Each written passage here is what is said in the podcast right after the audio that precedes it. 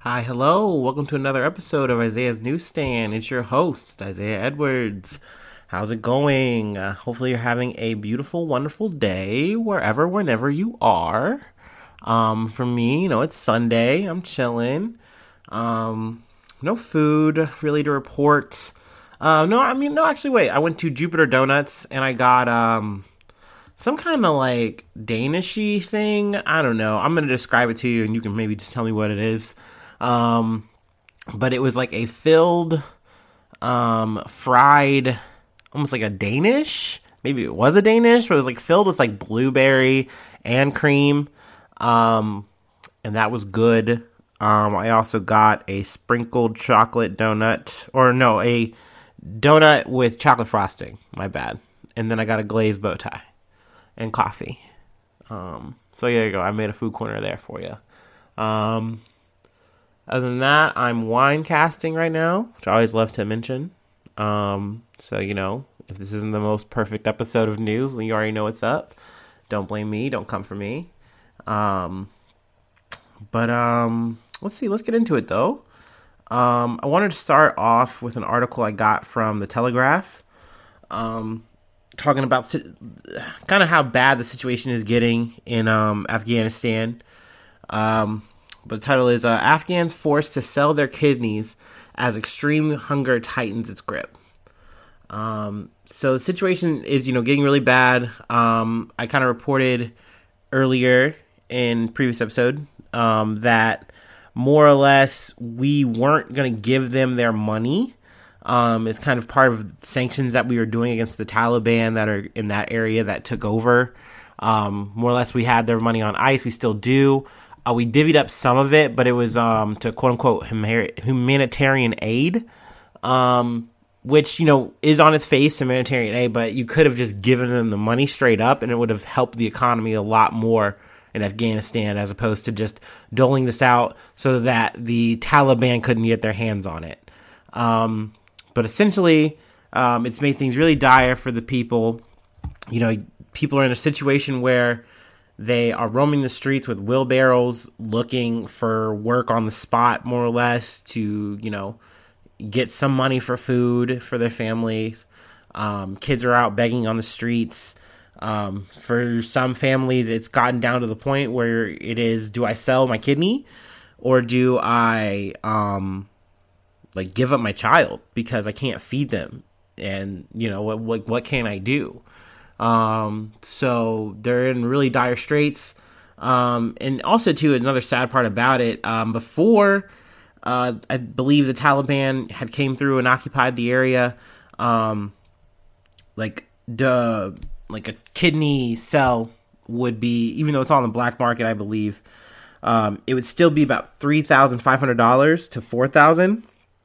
Um, that's U.S. dollars. Um, but now it's gone down to 1500 so essentially situation is more dire where you need more money but you're getting less for something so desperate. And then not to mention it, they were they were talking to a person who had given a kidney and you know he said i can't work. I'm in pain. I really regret it. You know i just kind of did what i could in the moment so i can make sure my son could eat. Like i mean it's just really desperate really sad situation um but uh it's definitely something I, I do think that we should talk about. Um, so you know, I wanted to get, give it some coverage and give people you know some information on that. Um, oh yeah, also too, it, the article kind of adds on to it, kind of some just some more stuff that's going on in Afghanistan. Um, that the Taliban were doing raids, uh, I believe, throughout this week, um, essentially looking for like criminals and um, you know things of that nature, pretty much ne'er do wells to them. And they were saying these things were on the level, but essentially the people are like, they're just coming through here and doing like really aggressive searches on our family, our house. They're going through our cabinets, doing everything, looking for illegal documents, whatever. And like the government or the Taliban was saying, like, hey, these are on the level. Like we we're not targeting anyone on top of it. Like we're just doing searches and they're like, no, these are definitely targeted. They're definitely looking for people, even down to people who are still like who were working with the West or whatever. And you know, they're they're just beating people up. They're doing in, like hardcore interrogations and stuff. So I mean, really sad to hear that. Um, and I mean, like I said, hopefully things definitely get better there. Um, but you know, if anything pops up, you know, I'll probably be there to cover it. So um, some other news. Um, let's see. Got this from the AP. Um, the IS claims Pakistan bombing that kills 56 at Shiite, uh, Shiite mosque. Um, so essentially, you know, the uh, the Islamic State um, says that a lone Afghan bomber struck inside a Shiite Muslim mosque in Pakistan's uh, northwestern city of Peshawar. Uh, this is during Friday. Uh, 56 people uh, who were worshiping were, um, I believe, yeah, were killed, and then 194 were wounded. Um, he said he had kind of ran in, rushed, and like shot at the police, got into the mosque, and then detonated the bomb. Uh, the explosion was, you know, obviously very devastating. Uh, lots of lot, lots of loss of life. Um, and I mean, this has just kind of been an ongoing thing. Um, it has gotten worse in terms of the level of like attacks and, and frequency uh, since the situation in Afghanistan, because I believe a lot of people are are training over in that area and then doing acts in Pakistan. So it's kind of like this is an easier area for us to operate and kind of headquarter, which was a fear, which was a big concern. Um, and then people are kind of going out and you know using it as a jumping point to do things in Pakistan and other areas potentially. So um, you know this is one of those big things, sadly. Um, and you know the AP definitely has a pretty good comprehensive article on it if you did want to read it and look at it. Um, but I definitely wanted to put that out on the airwaves. Um, getting back to some local stuff. Well, not so much local Ohio, but local U.S. So state news. Um, got this coming out of Texas. Um, Texas Department of Family uh, of the Texas Department of Family Services is investigating Texas transgender teen claims of abuse. Uh, got this from CBSI or CBS 19. Um, this is something that kind of caught my attention, you know, throughout the airwaves and stuff um, in this article. Uh, but essentially, essentially, Greg Abbott, um, I believe they did their primaries this week, and it kind of came to light that um, they were going through an investigation. They were going through with an investigation probe that was going to look into um, gender affirming care for a 16 year old transgender daughter uh, essentially going after the parents for child abuse. Um, me personally, I think this is really fucked up. I think also it's one of those like show off things that like places like Florida, like Texas, um, at least in the right wing sense, they, they like to pop off. They like to make a big show saying, hey, I'm doing the most conservative thing I can do today. And, um, you know, their constituents eat it up, but I do feel like it's something that the majority suffers for. Um, and in this situation too, it's a it's it really does feel like a witch hunt. You know, you're going after this person. I believe there's a case for I think like maybe three other people or three other kids or something like that.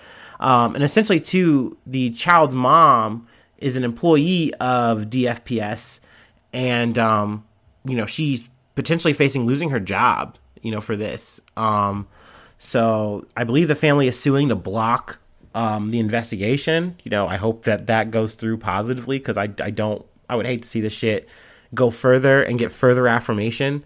Um, but, um, you know, I mean, this is the kind of shit that Texas does.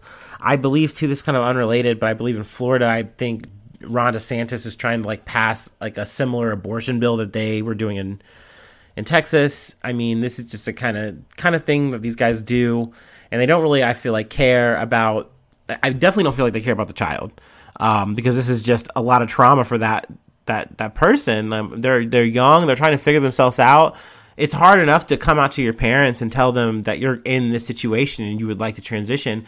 The parents, in my opinion, are doing the right thing, supporting it, and the government wants to get involved. And that and that to me is so weird because for conservatives, isn't the whole thing like, hey, stay off me, let me, you know, my body, my choice, like my anatomy, like all this, and like you want to come in though and tell this family how to live, um, because it's just not what Christian enough for you, or I don't know. Um, but yeah, uh, obviously, you know, with everything going on, you know, internationally and stuff like this, I feel like stories like this can kind of get swept under the rug or, or forgotten about. But, um, you know, goddamn, goddamn, Greg, work on that.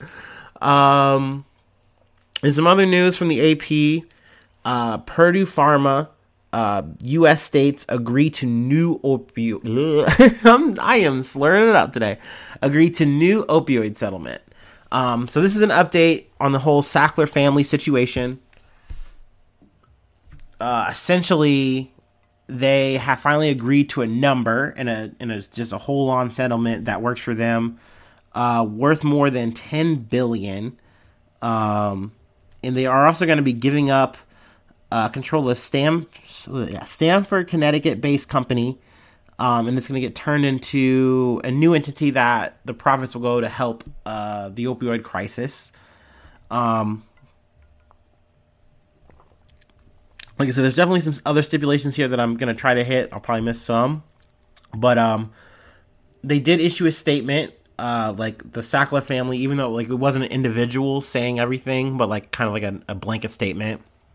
Um, let's see, more or less saying like you know they regret about the toll of OxyContin, um, which was the signature painkiller that kind of really spearheaded the whole crisis. You know, uh, if you're not familiar, essentially a situation I want to I want to say it started off kind of in the the 90s and then or went through the early aughts of just you know hey you got into an accident um, you know you have a pain issue well, um, we can give you Oxycontin, and they would just give you a ton of it. And, um, you know, that went on for a really long time. But the next thing you know, people were having, you know, too much of a prescription and they were selling it. Um, bunch of ripple effects that kind of led to more or less this becoming a street level issue that floats all the way from urban to suburban areas. And obviously, when it's a suburban issue, it's a world issue all of a sudden and you know we wind up talking about it. We wind up dealing with it. Um, and I mean, there's just a lot of uh, a lot of death, a lot of you know drug addiction. Um, and I mean, more or less, the Sacklers are paying up. But I mean, this money that they're giving is is a drop in the bucket for them. They're still going to generate money in spite of this, um, and they're going to come out ahead. Um, also, there's no jail time for this. Um, so it's definitely an is what it is thing. I do like this article because it does show a lot of families and um, you know just their reactions to it. Um, hopefully the money imp- they I think the individuals um, are slated to get like seven hundred fifty thousand to be split up amongst themselves. Um, and then there's other money that's going to go to like hopefully helping and doing more rehabilitation recovery stuff.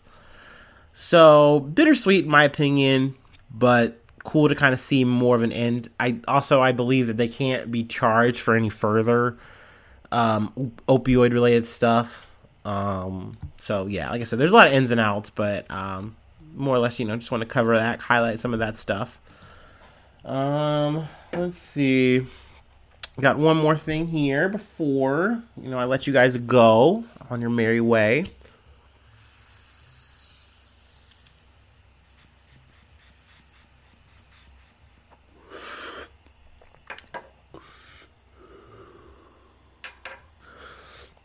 Um, whew.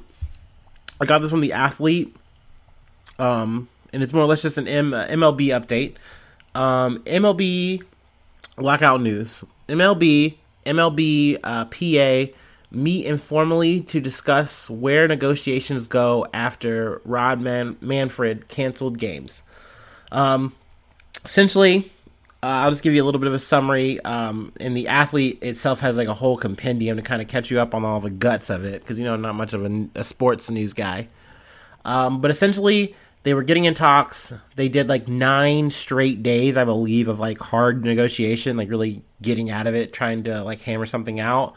Um, which is kind of a little bit funky because I, I did a little bit of coverage on this where they, they said, hey, we have a problem. We're going to get into talking about it. But they did uh, they did finally get into it uh, about I guess like a week and a half ago, and really couldn't come up with anything in those nine days. So there's like a self-imposed deadline that they went past. So now opening day has been pushed back, and there's definitely going to be game cancellations, which is obviously the last thing uh, baseball really needs right now. But uh, hopefully they can get into something that works. Um, I'm sure boomers are kind of mad, but at the same time, I'm glad to see that they're really vying for something that's going to help young rookie players get the money that they're deserved. I know it can kind of seem like these guys are making tons and tons of money, but definitely at the bottom floor, you're not. And um, it's definitely something that, like, right now, it's really slated that if you're like an all star player who's been in the game, you're getting a lot of money and, like, probably not carrying the team, but, like, you're putting quote unquote meat in the seats, and that's about it. But the rest of the team of younger players are kind of getting cock squat. Uh, excuse my French, wee oui, wee. Oui. But, um, like I said, the athlete kind of has more of the blow by blow, all the details. Um, but yeah, I'll definitely keep you covered. Uh, you know, hopefully they come up with something sooner than later, right? I mean, I'm not a big baseball guy, but it'd be a shame for America's pastime to like literally fade out like that, you know. Um, but other than that, that's that's all the news I got.